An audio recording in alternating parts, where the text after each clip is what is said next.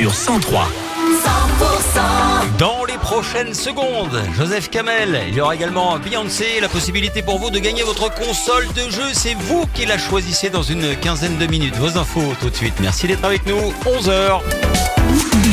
100%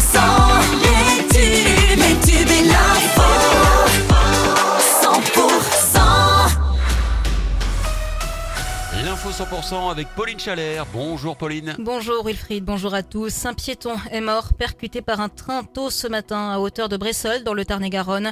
La circulation ferroviaire a été interrompue entre Montauban et Montbartier. Le trafic est toujours perturbé en cette fin de matinée. Toujours sur les rails, la SNCF se prépare à un nouveau week-end de pagaille. Sudrail fait planer la menace d'une nouvelle mobilisation, mais des aiguilleurs pour vendredi et samedi, eux aussi réclament une augmentation des recrutements et l'amélioration de leurs conditions de travail.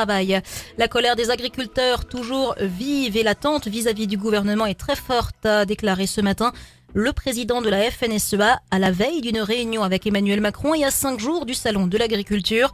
Dans le Gers, la coordination rurale appelle à un convoi interrégional demain mardi.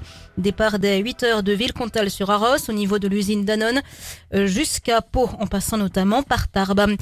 Face à de nombreux troubles et nuisances constatés par les riverains et les autorités, la consommation d'alcool est interdite sur le domaine public dans certaines rues de Foix et Pamiers.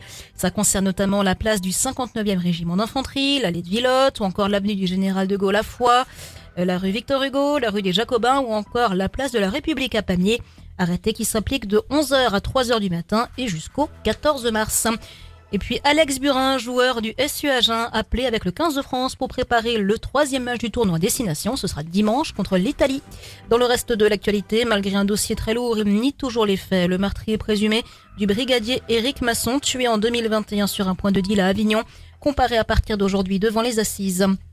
Israël a averti que son armée lancerait une offensive contre Rafah si les otages israéliens détenus à Gaza n'étaient pas libérés d'ici au début du ramadan, au en dépit des pressions internationales.